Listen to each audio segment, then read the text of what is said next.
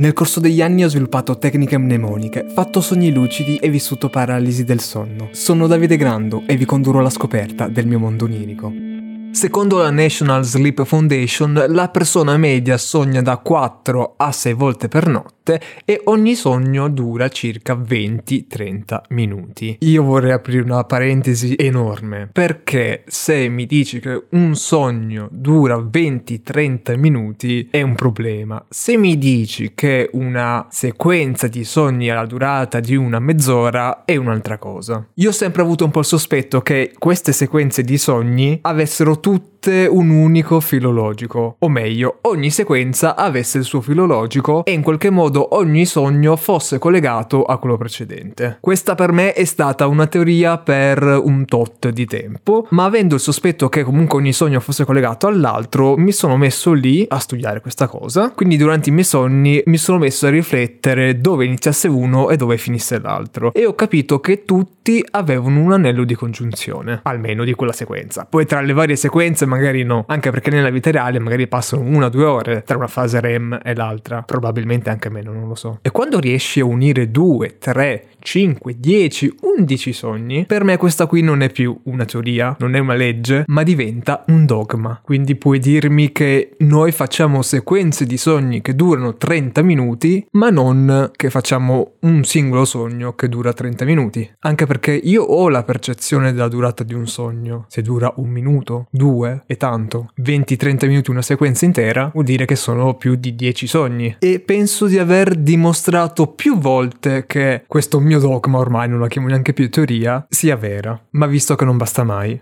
sono con Leonardo. Stiamo andando verso casa mia. Nel civico a fianco, che non è propriamente attaccato a casa mia, ma è un po' più in là, c'è un gruppo di persone. Noi ci soffermiamo un attimo sotto il portone di casa mia e guardiamo nella loro direzione. Li vediamo tutti presi male. Sono lì che stanno parlando di qualcosa, che si consultano tra di loro. Non riescono a risolvere qualcosa. Non ne riescono a venire a capo. Non sanno uscirne. Ma meno male che ci sarà il buon Leonardo a dargli una mano. Stavano cercando di risolvere risolvere un problema di fisica. Classico esercizio da prima superiore. Se un pullman va a 100 all'ora e percorre 100 km, il flusso dell'aria, calcolando che la distanza al Sole, che in questo momento la temperatura è di... insomma, era una roba tutta incredibile. E lascerò che sia Leonardo a risolvere la faccenda. Io mi ritrovo in casa e con me c'è anche Raffaele. Raffaele è diventato stranamente gentile. Un po' troppo gentile, direi. Così tanto gentile che a un certo punto mi darà 4 pezzi pezzi da 50 euro. Mi regala 200 euro. Caro Raffaele, cosa hai combinato? Hai rotto qualcosa in casa? Guarda che lo vengo a scoprire. Eh? Io prendo questi soldi e mi ricordo che li metto in un cassetto di calzini. Stanno sempre al sicuro i soldi in mezzo ai calzini. Scoprirò anche questo arcano, rivelerò il perché lui è così gentile. Si verrà a scoprire infatti che c'è in corso una bega legale e lui non è dalla parte della ragione. Per cercare di mettere un po' di pace tra le due parti, tra me e lui, mi allunga questi 200 euro. Non credo che bastino, caro Raffaele, ma infatti farà di più. Qua c'è un piccolo skip temporale, perché eravamo a casa mia, ma mi ricordo che stiamo salendo le scale per poi entrare in casa. C'è un certo punto in cui siamo usciti e stiamo rientrando. Lui ha in mano una borraccia, è molto grande, credo sia almeno da un litro, e mi dice che me l'ha comprata per farmi un regalo. Io sono la classica persona che se deve comprare una borraccia fa un mese di ricerca ricerche, scopre quali sono i migliori brand, scopre quali sono i migliori modelli, poi paragona tutti i migliori modelli di tutti i brand, trova il colore che gli piace di più, del modello che gli piace di più, della marca che gli piace di più. Sì, per comprare soltanto una borraccia. A Natale, non regalatemi borraccia, regalatemi un buono Amazon. Difatti, la borraccia che mi ha fatto, grazie per il pensiero, però non è esattamente quella che avrei comprato io.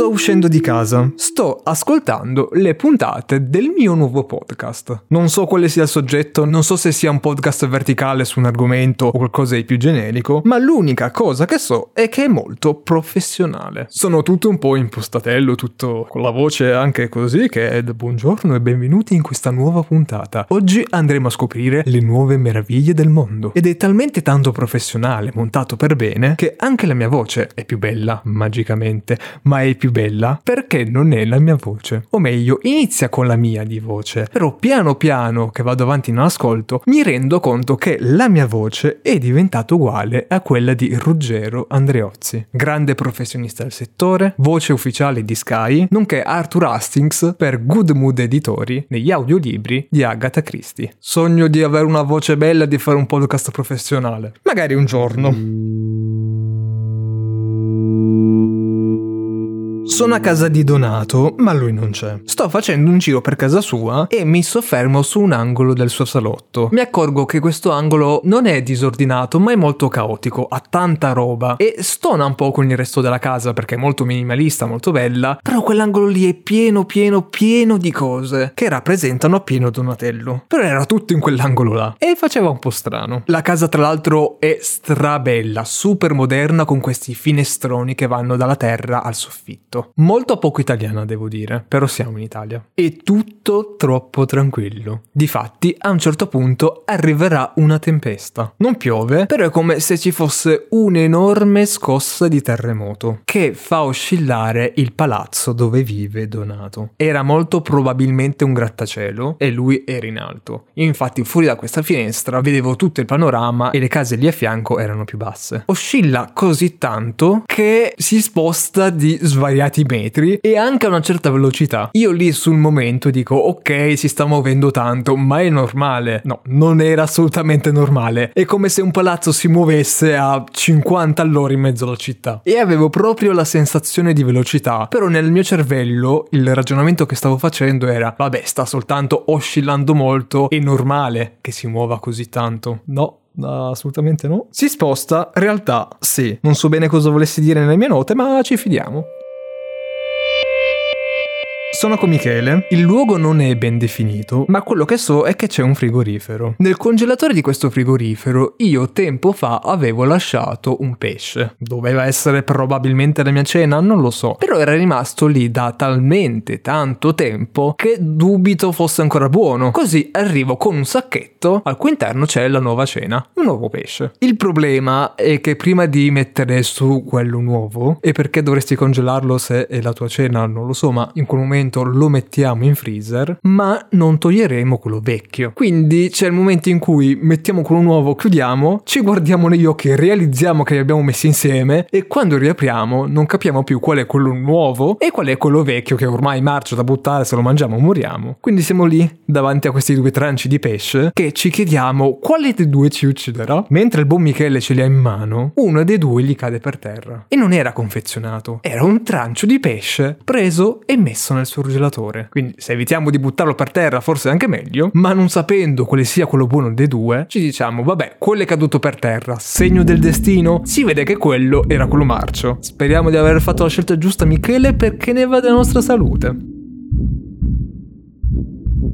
Esiste il Guinness World Record per l'uomo che sogna più veloce al mondo? Perché oggi potrei aver battuto quel record. È stata una mattinata abbastanza vivace nel vicinato e quindi non è che abbia dormito benissimo, anzi sto morendo di sonno. Ho dormito davvero poco e io sono sicuro di essermi addormentato, di aver sognato e di essermi poi svegliato, secondo me nel giro di massimo un minuto. So che ci sarà qualcuno che mi invidierà tantissimo perché non sogna mai, poi arrivo io io che in un minuto mi addormento, sogno e mi sveglio pure, non odiatemi. Ma questa avventura onirica molto veloce inizia a casa mia. Sono davanti allo specchio e mi sto guardando i capelli perché li ho appena tagliati. Mi sembrano ok, sono venuti bene, poi mi giro e vedo che dietro, dove dovrebbero essere più corti, dove c'è la rasatura, in realtà sono tanto corti, troppo corti. Cioè questa rasatura non dico che mi arriva a metà della testa, però è sicuramente più in alto di come dovrebbe essere. Diciamo una sfumatura non proprio fatta d'arte. Sconsolato da questa cosa, vado dal dottore. Non che possa in qualche modo guarirmi, però dovevo andare dal dottore. La cosa particolare è che per andare dal dottore io faccio la fila all'interno di una classe, di una scuola. Davanti a me c'è una signora di una certa età, quindi la facciamo passare avanti, signora prego, vada pure che il dottore la sta aspettando aspettando, io sono lì che aspetto intanto. Mi ricordo che era una giornata particolarmente fredda, quindi sono lì con sette felpe addosso, forse anche per nascondere un po' il taglio di capelli non riuscito benissimo, sono incappucciato. Il classico tipo losco che se vedi da lontano cambieresti strada, ma in realtà avevo soltanto freddo. E in tutto questo c'era una classe che stava facendo lezione. E mi ricordo che il professore mi guarda, e io sono lì tutto incappucciato in un angolo che aspetto il dottore, perché c'era proprio questa porta che dava su un ufficio, lo studio medico, insomma, di questo dottore qui, però si entrava da questa classe. Tra l'altro il professore, me lo ricordo anche come era vestito, era con questa giacca, con le toppe sulle gomiti, proprio come se dovessi disegnare lo stereotipo di un professore, sarebbe così, con la camicia, anche con pochi capelli, non troppo in forma, sui 60 anni, e a un certo punto si gira verso di me e mi dice, ok, allora siamo pronti. Eh, come, cosa siamo, cosa?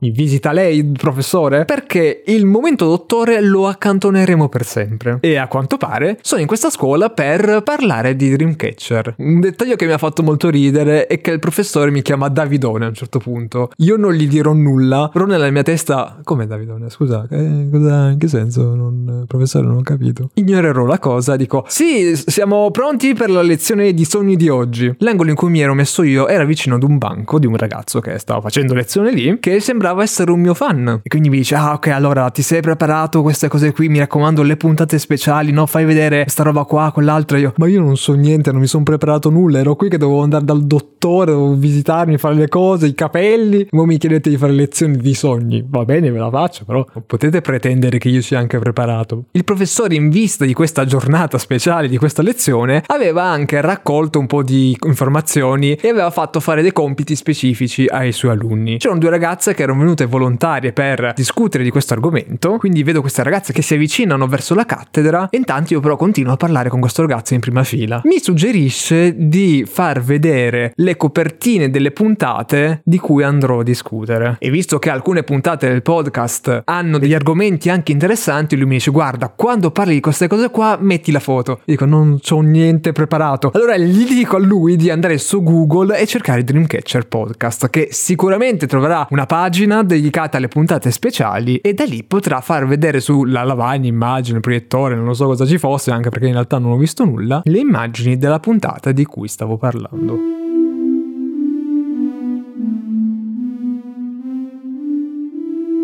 Quella di un minuto è stata neanche una sequenza perché in realtà era più o meno un sogno soltanto, però mi ricordo bene che prima di svegliarmi perché esplodesse il vicinato avevo fatto altri sogni, chiaramente persi per sempre nell'oblio del mio cervello, ma dopo la seconda, molto breve, ci sarà quest'ultima, la terza. Rido perché la prima parola che ho puntato è Death. Allora, non era proprio una Death. Diciamo che sicuramente se dovessi consultare qualcuno per il significato del sogno sarebbe ah, un percorso ad ostacoli, quindi il raggiungimento raggiungimento dell'obiettivo della vita. Secondo me da piccolo guardavo troppo Takeshi's Castle e oggi poi mi sogno cose incredibili. Quindi attenzione ai format giapponesi che seguite. Non era così tanto mirabolante come percorso, anche perché siamo nell'esterno di una villa di lusso. L'ambientazione è molto americana, sembra quasi la California, è molto bello e per terra c'è questo ponticello di legno che attraversa il giardino per poi arrivare dentro casa. Mi ricordo che inizierà proprio da qui questo percorso e su questo ponticello c'è qualcosa per terra. Il mio ricordo è abbastanza annebbiato, non riesco a ricordarmi esattamente cosa fosse, però non era troppo importante, infatti lo ignoro e dentro dentro casa. Riesco a fare tutto questo percorso incredibile e l'obiettivo finale, la stanza finale, era il bagno. Una volta raggiunto il bagno, che chiaramente essendo di una villa di lusso e altrettanto di lusso, incontro anche altre persone che avevano finito questo percorso, tra cui i ragazzi di Power Pizza. Mi ricordo che Nick era stato il più bravo ed è stato proprio il primo a finire questa veteran. Mettiamolo tra virgolette, nessuno moriva però. Quindi siamo io e Nick in bagno e notiamo che eh, sì, bellissimo il bagno, tutto quello che vuoi, ma c'è un dettaglio che per gli americani non è scontato. Avevano il water, ma avevano anche il bidet. E se è un dettaglio stupido questo, sarà ancora più stupido sapere che avevano un altro bidet, più piccolo però. E noi stiamo lì tutto il tempo a fissare quell'altro piccolo bidet e a chiederci, e quello lì, a che cosa cosa serve? Poi era anche rotondo quasi, minuscolo, era proprio cosa ci devi fare? Con cosa ti lavi con quella roba lì? Mi sento un po' un francese che vede un bidet per la prima volta. Non sai bene cos'è, non sai bene a cosa serve, è un'idea, però non riesce ad arrivarci. Rimarrà un mistero. Quest'ultima parte sarà un roller coaster di emozioni, perché inizia su Rainbow Six Siege. Il mio personaggio che dovrebbe sparare ai nemici si nasconde in questo angolo, vede i nemici, vuole sparare, ma il problema è che è rimasto bloccato. Io provo a muovermi in tutti i modi, anche perché io non è che sto giocando, sono io in prima persona che sto vivendo quell'esperienza, fisicamente mi sento bloccato, come se avessi davanti a me un muro invisibile che mi, mi bloccasse, che mi fermasse in qualche modo, ma per fortuna, nonostante i nemici mi stiano correndo incontro, alle mie spalle ho i miei compagni, iperforti, e mi salveranno la vita. I miei compagni iperforti però, uno in particolare, era lì con me, nella vita reale, cioè quindi adesso usciamo dal gioco e siamo a casa. La villa di lusso ritorna, a questo giro però siamo in Italia, siamo a Milano, non è casa mia, e la persona che mi ha salvato la vita su Rainbow Six Siege è un signore, cito testualmente, tipo Losco, casa bella. Almeno quella, dai. Ma non è di questo signore la casa? Infatti questo signore inizia a raccontarmi, ah beh, perché quella volta lì con Tizio, che ti ricorderai ovviamente cosa è successo. Io non ho idea di cosa, di, di chi tu sia innanzitutto, di cosa stai parlando, di chi stai parlando. E quindi dice, ah vabbè dai, non te lo ricordi, però sicuramente ti ricorderai invece di Caio. Non ne ho idea, vai via da questa casa, chi sei? E infatti sparirà. Stiamo attenti ai tipi loschi che ti salvano la vita su Rainbow, che poi in realtà, eh, secondo me, non la raccontano giù giusta. Se ne va perché tornano i proprietari di casa, che ladies and gentlemen sono proprio Chiara Ferragni e Fedez. Quindi io ero a casa loro a giocare con un mafioso palesemente a Rainbow Six Siege che mi raccontava aneddoti di cui avrei dovuto sapere qualcosa e in realtà non ricordavo assolutamente nulla, ma credo meglio così. E io, Federico e Chiara, a quanto pare siamo amiconi. Vabbè, dai, lo accetto, meglio del tipo losco. Federico aveva un cappellino in testa. E siamo lì che ci facciamo i fatti nostri, che parliamo tutti tranquilli, veramente come se ci vedessimo tutti giorni e a un certo punto lascio il suo cappellino sul tavolo. Io lo prendo, lo guardo un attimo un po' più da vicino e mi rendo conto che quel cappellino è fatto a mano. È il classico cappellino con la visiera, nulla di incredibile, nulla di troppo wow, ma è fatto a mano dallo stesso Fedez. E si vedeva, indubbiamente nella coppia Chiara è quella che di moda probabilmente ne sa di più. Ha anche un brand, voglio dire, se non ne sa lei. E infatti io Chiara prenderei un po' in giro Federico per come ha costruito questo cappello. Dico costruito perché era un cappellino normale digitale sul quale aveva stampato e cucito un'immagine. A parte che era sgranatissima l'immagine, io mi avvicino vedo i pixel, Federico che hai fatto qua. Lui l'aveva stampata questa immagine perché gli piaceva, era tutto nero, anche l'immagine era abbastanza scura e sul momento mi stupisco del fatto che il nero della stampa comunque coincidesse perfettamente con il nero del cappellino. Nonostante fosse di una qualità tremenda, visivamente non era quello che dava fastidio. Il problema è che l'aveva stampato su un tessuto e poi poi cucito a mano. In basso a destra, in questa immagine, c'era anche il watermark, cioè il loghino con il copyright e la firma dell'autore. Manco ritagliare quel pezzo, proprio con la firma brutta, proprio con la, con la scritta facsimile sopra l'è stampato. Federico, e dai. Questa scenetta potrebbe finire con io e Chiara che prendiamo in giro scherzosamente Federico per aver stampato questa cosa in qualità tremenda e averlo cucito in modo ancora più approssimativo, ma in realtà andrà avanti. Sembro così tanto di famiglia che a un certo punto mi ritrovo a raccontare raccontare delle fiabe a Vittoria. Mi ricordo proprio che ho questo libro, è uno di quelli che si danno ai bambini molto piccoli, che non hanno le pagine di carta ma sono di cartoncino spesso, proprio dure dure dure, che anche volendo non riesce a piegarle. E siamo io, Federico, Chiara e Vittoria, Leone non so dove sia in tutto questo, che stiamo leggendo queste fiabe, ma lo stiamo facendo appesi ad una barra. Ho questa immagine di noi appesi come dei salami a questa barra mentre leggiamo fiabe, ma non è finito perché sotto di noi ci sono dei bambini che iniziano a tirarci calci. Io che devo continuare a leggere questa fiaba. Dico, Chiara, ti prego, non ce la faccio più. Voglio andare a casa, ma perché sono qui? È stata comunque una bella giornata. Quando volete, ci vediamo. Grazie mille. Bene o male durante la giornata quando si ha un po' più di tempo è la sera e tendenzialmente io il mio tempo libero lo passo a guardare intrattenimento su YouTube, internet, live, serie tv eccetera eccetera oppure a videogiocare. Quasi mai da solo. Tendenzialmente sono tutti giochi o cooperativi, online, MMO, insomma basta che non sia da solo a fare qualcosa e va bene. Molto spesso mi infogno anche con qualcosa di più competitivo. Rainbow Six Siege sempre nel cuore, ma in realtà è quasi un FPS generico quello che ho sognato. Non è ben definito definito, ma soprattutto non è importante, perché io di questo gioco vedrò soltanto i menu. Dico al buon Andrea che ho pochissimo tempo da dedicargli quella sera però. Una partita, ma guarda, proprio al volo, se dura poco, perché già 40 minuti, non so se ce li ho. Quindi mi ricordo che ci infogniamo tantissimo quella serata, facciamo questa partita, e poi quello che ricordo è che i menu erano tutti stati dedicati all'evento che c'era in quei giorni. Quindi avevano tutti dei colori strani, non erano quelli originali del gioco. Io di quella serata non ricordo nulla, non ricordo eventi, non ricordo partite, ma l'unico dettaglio che mi ricordo è che nonostante avessi pochissimo tempo da dedicare ad Andrea e a giocare, dopo che finiamo questa partita che è proprio per il rotto della cuffia riusciamo a finire perché guarda sono di corsissimo Andrea ho mille cose da fare, però sai cosa? Ma già che ci siamo, una partita 1v1, vai chi vince questa vince tutto.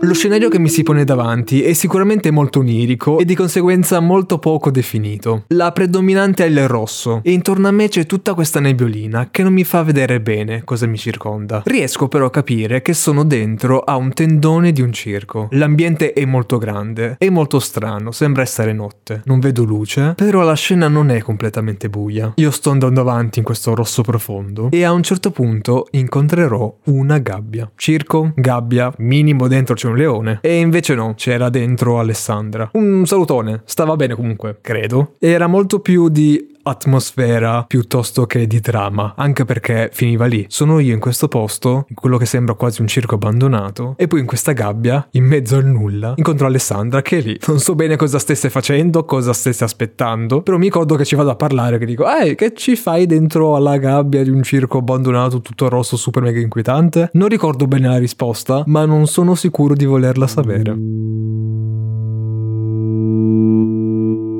Sono a casa mia e in quei giorni sono rapito da una voce. C'è questo doppiatore che ha una voce bellissima, ma non riesco a capire chi è. Lo cerco, lo ricerco, cerco una sua foto, la sua voce, spot che ha fatto, pubblicità, doppiaggi, tutto quello che riesco a trovare. Alla fine riesco a trovare una serie che ha doppiato e finisco anche per trovare tutti i doppiaggi di quella serie, del suo personaggio, in tutte le lingue, ma proprio tutte le lingue. E quindi mi diverto a vedere le varie differenze che ci sono di quel personaggio dall'italiano al russo, al cinese, al giapponese, insomma tutte proprio sentite, ma tutte, tutte, tutte, me le ricordo benissimo. Non che io le sappia, ed è questa la parte divertente. Riesco finalmente a trovare questo doppiatore sui social, vedo altri lavori che ha fatto e vedo anche che quel giorno ha un evento proprio qui a Torino. Dopo che gli ho dedicato tutte queste ore di ricerca e alla fine mi sono appassionato anche sui lavori, decido di andare a vedere questo evento. Sono con Daniele e dobbiamo andare verso questo centro commerciale che non è molto vicino a casa mia, quindi gli dico ok guarda io sono in monopattino tanto per cambiare tu come vai? Guarda, se vuoi ti presto la mia bici. Vado in cortile, tolgo le catene alla bici e dico eccola qua, guarda, se vuoi puoi prenderla così possiamo andare insieme. Eh, ma io sono venuto in macchina. E quando me lo dici che è mezz'ora che sono qui che smanetto con le catene, le bici, monopattine, cose che mi organizzo per andare a questo evento e tu eri in macchina. Ma guarda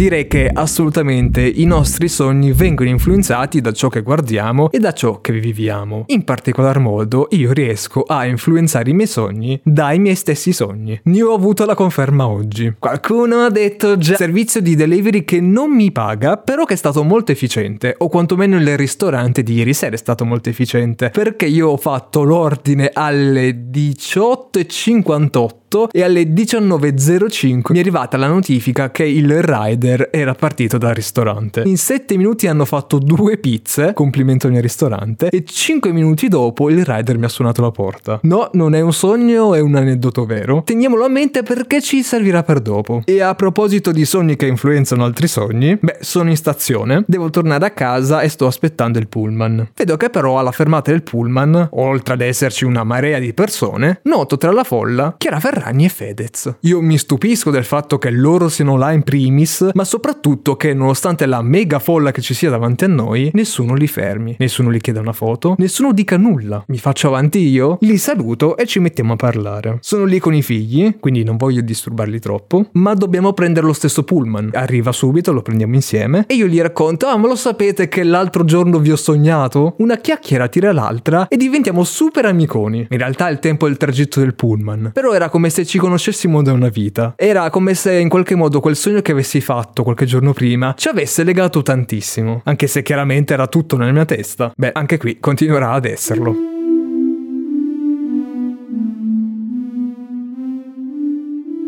Mi ritrovo con Rosario in una piazza molto grande. È mattino presto e ci stiamo organizzando per un viaggio che dobbiamo fare da tempo. Prima di partire Rosario però mi ha detto che aveva una certa famina. Sono le 6 del mattino, ma nonostante questo ha preso un bel kebabino. Come Rosario, 6 del mattino kebab. Aveva quell'angorino, quel buco nello stomaco che voleva riempire. E così mi ha detto, eh sì guarda sono stato da Poirot e mi ha fatto un kebab. Come? Sì sì, sono stato da Poirot e mi ha fatto un kebab. Sei stato da Hercule Poirot e ti ha fatto un kebab? Sì sì sì, guarda, vai lì lì, vedi quel palazzo, entra, giri l'angolo, kebab incredibili. Eh, sì, vado anch'io, ti faccio compagnia. Così mi ritrovo in un cortile di un palazzo completamente a caso ed è un cortile. Quindi vedo i balconi, vedo le finestre delle persone che sono lì, ma Poirot dov'è? Mi giro verso una di queste finestre, alzo lo sguardo, sarà stato tipo il secondo piano giù di lì, e mi fiondano un kebab, con la stagnola e tutto, eh. Però mi lanciano un kebab addosso. Devo dire che questi ristoranti sempre più efficienti. Ci metto un un attimo a capire quanto costa perché non riusciamo bene a comunicare, però alla fine capisco che il prezzo è di 4 euro, solo contanti. Mannaggia, niente posso. Vabbè, facciamo che per questa volta la finanza non la chiamo. Apro il mio portafoglio e mi metto a cercare le monetine, come nel 1800, che bello. Ho una moneta da 2 euro, magari ne ho anche altre, però guardo la moneta, la giro e capisco che quella moneta potrebbe essere rara. Una cosa che faccio è non spendere le monete che dietro hanno una raffigurazione che non conosco, perché magari magari un conio del 2002 super incredibile, super raro che ho solo io e altre tre persone al mondo. Quindi dico, vabbè, questa potrebbe valere qualcosa e me la metto da parte. E infatti io a casa ho un po' di 2 euro, 1 euro che dietro hanno figure strane. Lascia fare che magari un giorno mi compro una casa così. Il problema è che a volte me le ritrovo anche nel portafoglio e quando poi devo pagare con quelle monete non posso perché dico, sto dando magari via 1000 euro e non lo so, quindi pago con la carta. Solo che qui non potevo. Quindi come facciamo? Gli dovevo dare 4 euro. Però alla fine risolvo con una banconota. E tendenzialmente quando devi pagare ti devono dare il resto, magari il commesso ti chiede, ah guarda, hai un euro che ti do 5 di resto? E lì per lì non stai tanto a farti i calcoli, dici, ok,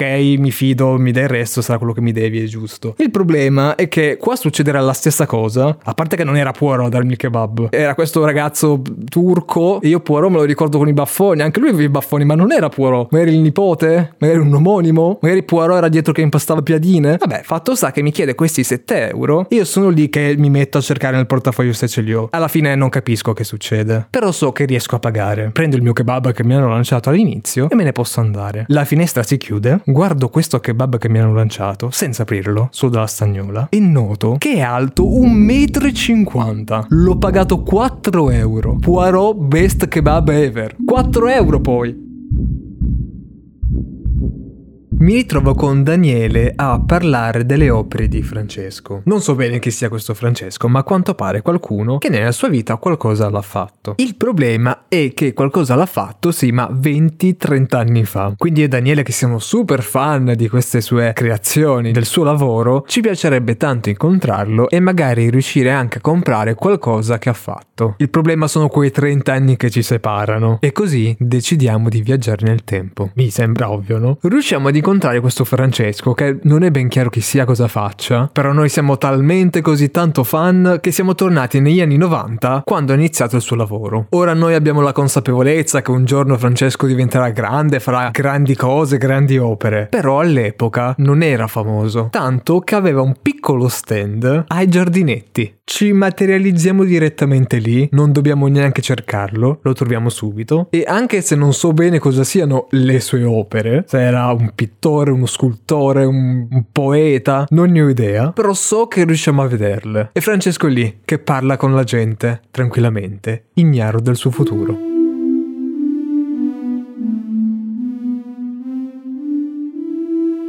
Internet riesco a trovare il numero di Nicola. Dall'altra parte del telefono mi risponde una voce con tono molto formale. Non so bene neanche lui cosa faccia. Questo è il filone degli artisti ignoti. Però quel che so è che mi piacerebbe collaborare con lui. Quindi riesco a farmi dare un appuntamento per incontrare finalmente Nicola e come viene anche Pietro. L'appuntamento è in un parcheggio e fuori da questa macchina esce proprio lui. E Nicola. Ed era lui che ci parlava al telefono. Solo che era talmente tanto professionale, talmente tanto formale nel modo di porsi, che avevamo il dubbio se fosse lui o meno, ma soltanto dalla voce non riuscivamo a riconoscerlo. E anche quando uscirà dalla macchina, capiamo che è lui, certo, però è vestito in modo diverso da come siamo abituati a vederlo, ha anche gli occhiali da sole, quindi non lo vediamo neanche bene in faccia. Ma la cosa più strana è che andremo in giro in un posto abbandonato. Mi ricordo questo lungo corridoio bianco, sembra quasi sottoterra, però filtra della luce e il sogno si chiude con noi, che andiamo avanti dritto per questo corridoio, tutto bianco,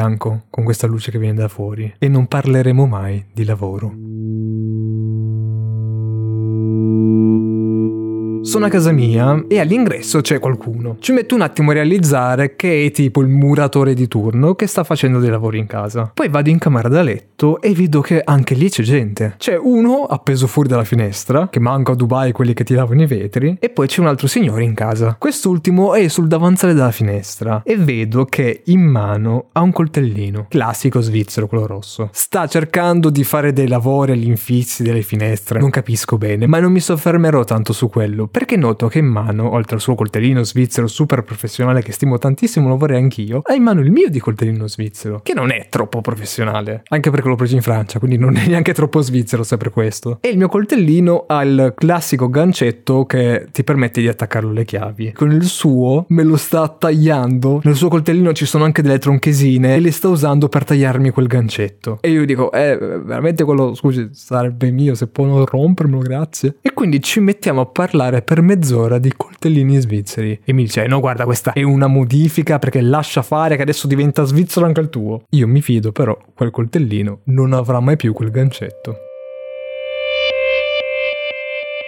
Tutorial su come ricordarsi i sogni sempre 100% funzionanti non clickbait. Credo di averci messo 3 minuti per addormentarmi, fare il sogno e svegliarmi. Il segreto è dormire 5 ore, morire dal sonno, girarsi 30 secondi dall'altra parte, ma con la consapevolezza che sì, ti addormenterai perché stai morendo dal sonno veramente, ma che ti dovrei anche svegliare subito perché ormai se ti dovessi addormentare ti sveglieresti 10 ore più tardi e non è il caso. Quello che ne è venuto fuori sono io davanti al computer, non è la mia scrivania mia, non è neanche casa mia. Lui era nel sogno, ma non è veramente casa mia. Ero in questa postazione, devo dire, molto bella. Alla mia sinistra c'erano delle tende con un balcone molto luminoso e la scrivania era di questo legno chiaro. Bella, molto bella, non è quella che farei io, però molto bella. Sto montando robe varie al computer e io per anni ho lavorato con mixer e schede audio professionali e so benissimo che ogni tanto potrebbero darti dei problemi, soprattutto se stanno accese H24. Qualche canale potrebbe saturarsi o potrebbe potrebbe non funzionare benissimo, quindi hanno bisogno di essere riavviate. In particolar modo una scheda audio che usavo, dopo un po' che la tenevi accesa, ma si parla di tanti giorni di fila, succedeva che quando registravi la tua voce era robotica. Se tu non avevi le cuffie per sentirti in tempo reale, quando andavi a montare quello che avevi registrato, poi ti accorgevi che era Robocop. Mi succederà una cosa molto simile, mi metto le cuffie per montare questo audio e mi accorgo che il pitch della mia voce è altissimo. Sono diventato Alvin Superstar praticamente. Però penso, ah, ah magari è soltanto l'uscita delle cuffie che si è un attimo surriscaldato, basta che riavvio tutto e funzionano. E così faccio, riavvio tutto, rimetto anche le cuffie e sento che l'audio che avevo registrato è registrato per bene. Però dopo un po' che monto, risento quella voce col pitch alto e sembravano quasi delle voci di bambini e nitidamente io alla fine sento girati girati e mi sveglio così.